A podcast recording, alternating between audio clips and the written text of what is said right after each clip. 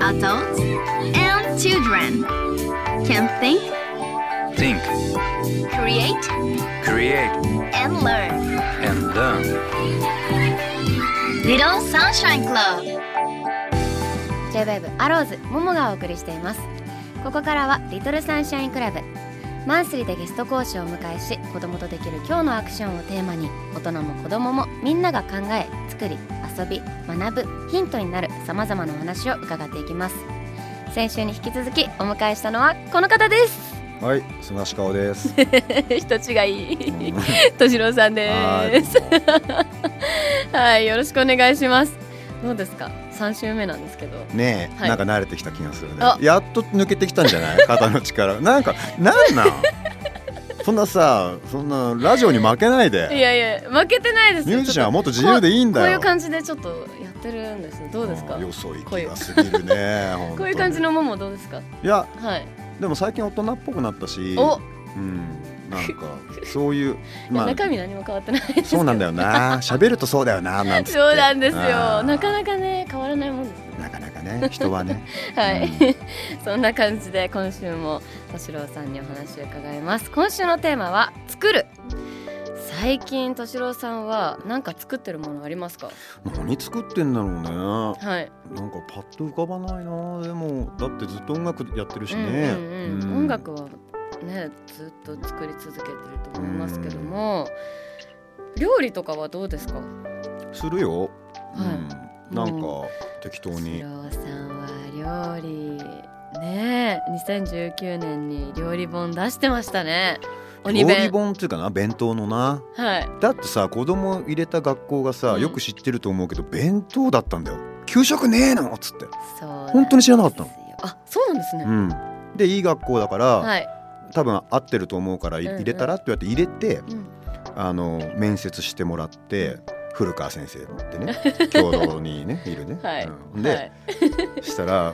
で、まあ入れてね、はい、で、そうしたらさ、そっからだよ。給食ないんですかっつって。あ、そうだったんですね。実はそのとしろうさんのお子さんと私が出身校が一緒で。一緒だよね、はい、お弁当なんですよね。でもそこからじゃあお弁当作らないとっていうとこから始まったんですか？そうで、今はさ、まだほらなんかこう年齢的にも落ち着いてるけど、やっぱそれまだ結構前の話だったから、もう朝まで飲み歩ってるし、なかなかほら変わんない生活リズムも。だから朝帰ってきてベロベロのまま弁当を作ったりとか、それがもう6年間みたいな。すごいな。お弁当ってまた毎日じゃないですか。毎日だよね。でも笑かしたいとか、一番初めに栄養のバランスとかいろんなこと考えて、すごい大人っぽいの作っちゃったの。そしたら小1だから、やっぱなんつうの、食べれないっていうか、なんかひじきが怖いとか言われて。かわいい。あ、煮物ばっかとかになっちゃって、体のなんか栄養のバランスを考えちゃって、それからもう別に1日の1食で体調なんて変わるわけじゃねえんだから、もっと面白いの作ろうと思ってから、だんだん変わってって。すごい、もう何がダントツ、まあ一番って難しいかなと思うんですけど、これ人気だったなって弁当って。牛丼の弁当があったんだけど、はい、吉野家の牛丼をバンって入れるっていう、マジうめえっつってマジうめえって帰ってくる。そりゃそうだろお前っつって。いいですね、でもお弁当って本当に毎日だから、ネタも尽きるし、もうまあ作ってる方の体力も大変だし。でもね、ネタは尽きないんだよね。っていうのは、すごいな。だってほらツアーとか行くじゃん、はい、そうするとさ、そこにしかないものってやっぱちらほらあるし、なんかそこでお弁当作ることによって、夜さ一緒に風呂入ったりするときにさ、あれはなんでああいう風になってかってとかね、こうやってこう日向があってね、だからこういうの取れるんだよとか、そういう話にもなるし、すごい。じゃあもう日本各地の食材とか、もう日本各地の B 級グルメどんどん詰め込んだからね。最高ですね。焼きそばだけの日とかさ、いや、私もね、あの本読んで、鬼弁ね、なんか楽しかったです。写真もね、どんどんどんって載ってて、でなんか耐えらんなくて、でもその時に鍵アカでインスタやってんだけど、でこうアホみたいな弁当作るとさ、友達がコメントしてくれるじゃん、うん、それがまたちょっとこう励みになるっつうかさ、だから見せるためにやってたわけじゃないんだけど、なんかそういうやっぱりこう応援も必要だったみたいなね、うん、いやいいですね、面白かったです。もうぜひ皆さん鬼弁こわもてファンクロッカーの弁当奮闘記ぜひチェックしてみてくださいそんな憂い出して言わなくていいよ、そんなチェックしてみてくださいいや面白かった、なんかすごい懐かしい気持ちにもなりました。私もあったんですよ、白いご飯の上に焼きそば、うん、あった乗ってる時最高じゃん、めちゃくちゃ嬉しかったなって思ったら嬉しいね、子供たちってどんなんでも嬉しいじゃん。そうなんですよ、お弁当の時間って楽しかったなってのを思い出させてもらいました、うん、はい、そして作るといえば先日リリースになりましたアコースティックバンド OAU のニューアルバムトラディション、おめでとうございます。ありがとうございます。いや皆さん聞きましたか、とっても素敵な作品なんですけど、OAU もやっててブラウマンもやってて、うん、ロエタスも忙しいですよね、音楽作り。まあ、忙しいけどね、うん、もし農家さんだったらそりゃ収穫とか、ね、仕分けとか、はい、道具の手入れとか毎日あるからね、まあそうですよね、うん、でもこのバンドによって、まあ、活動によってなんかこうなんだろう、住み分けじゃないけどなんかこ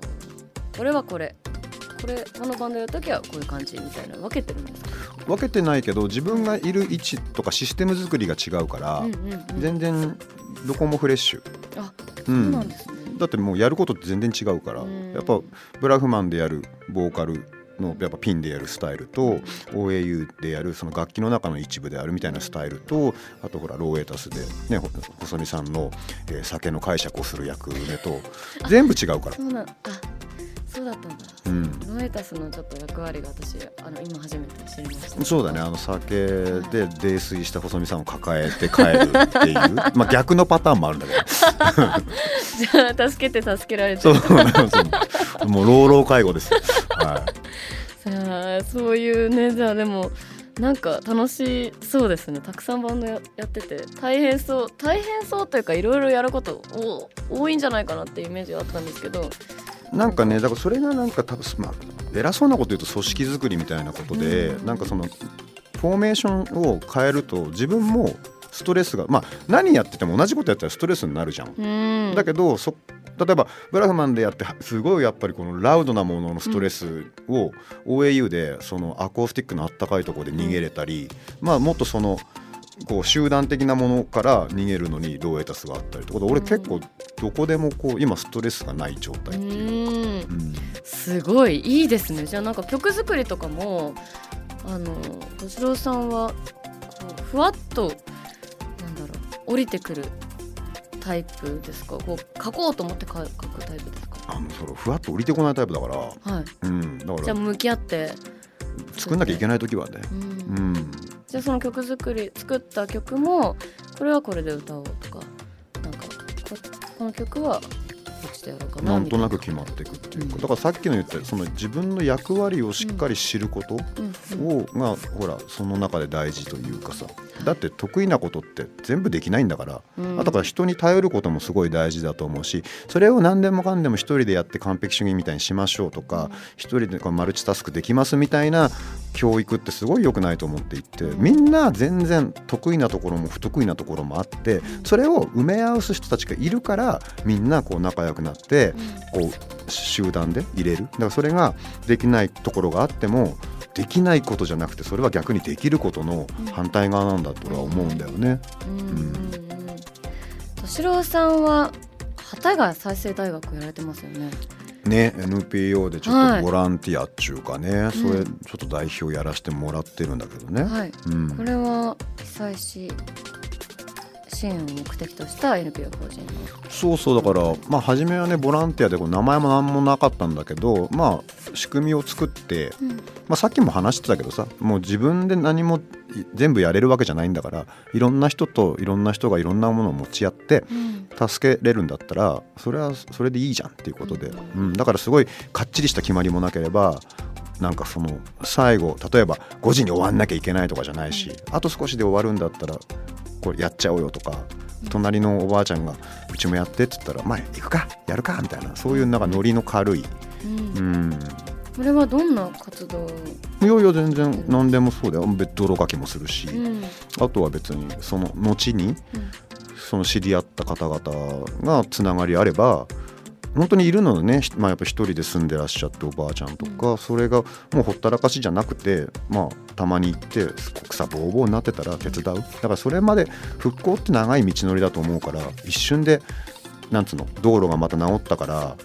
はい終わりましたってことじゃなくて、傷ついてるしみんな、だからその中でつながりを作っていくことで、別に来たらさお茶飲んで帰るだけでもいいのさ、喋り相手になるだけでもいいし、だからそういうなんかもう何かをしなきゃいけないっていう団体ではないというか、うん、じゃあなんかつながっていくっていう、みんなと会話しながら話しながら、多分ね物が壊れるとか、まあ、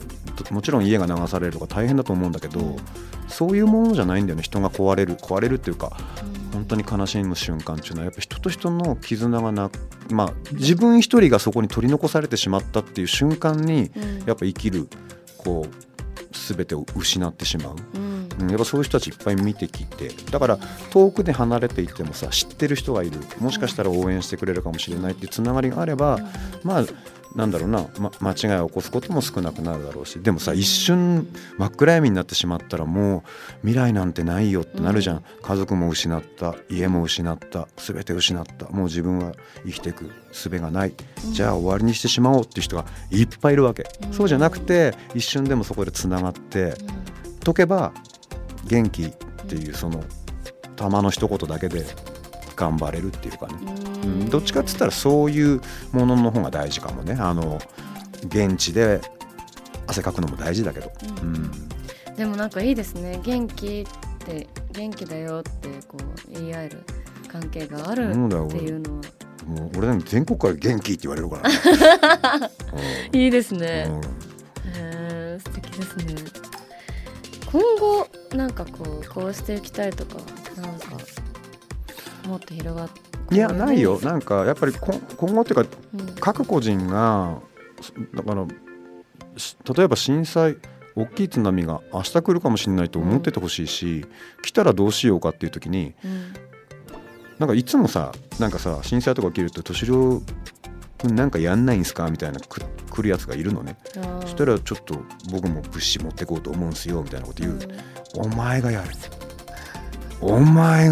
そう思うんだったら、うん、お前が持ってけ、うん、でそのお前に誰がなるかっていうことだと思うのね、うん、でそういう人たちがいっぱいいれば、どっからでもさっき言ったように人についてくんじゃなくて、自分の頭で考えて行動する人、うん、それが別にミュージシャンだけじゃなくて、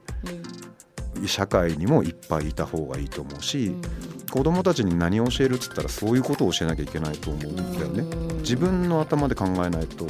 津波ってさ、自分の頭で考えた子たちはさ、うん、釜石にね、うん、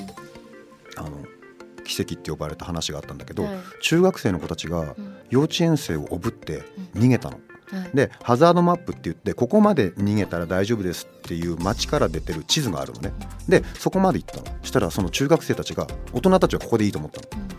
ここの上に逃げないとやばいと思うっつって、その、うん、なんつう幼稚園生たちをもうみんな手助けして、うん、上のもう一個上のね丘に運んだの、うん、したらさっきまでいたとこが津波に飲まれたの。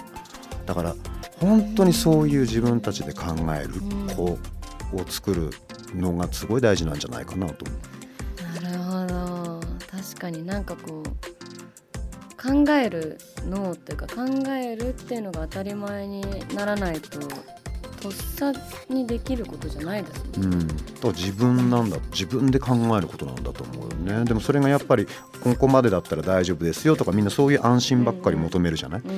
ん、そこじゃないんだよな、答えが、ね、そうあると安心します、ね、そこじゃないんだよっていう、うんうん、なるほど、ありがとうございます。Little Sunshine Club、今週は作るをテーマに敏郎さんにお話を伺いました。ありがとうございました。はい、ありがとうございました。来週のテーマは遊ぶ。引き続き敏郎さんにお話を伺います。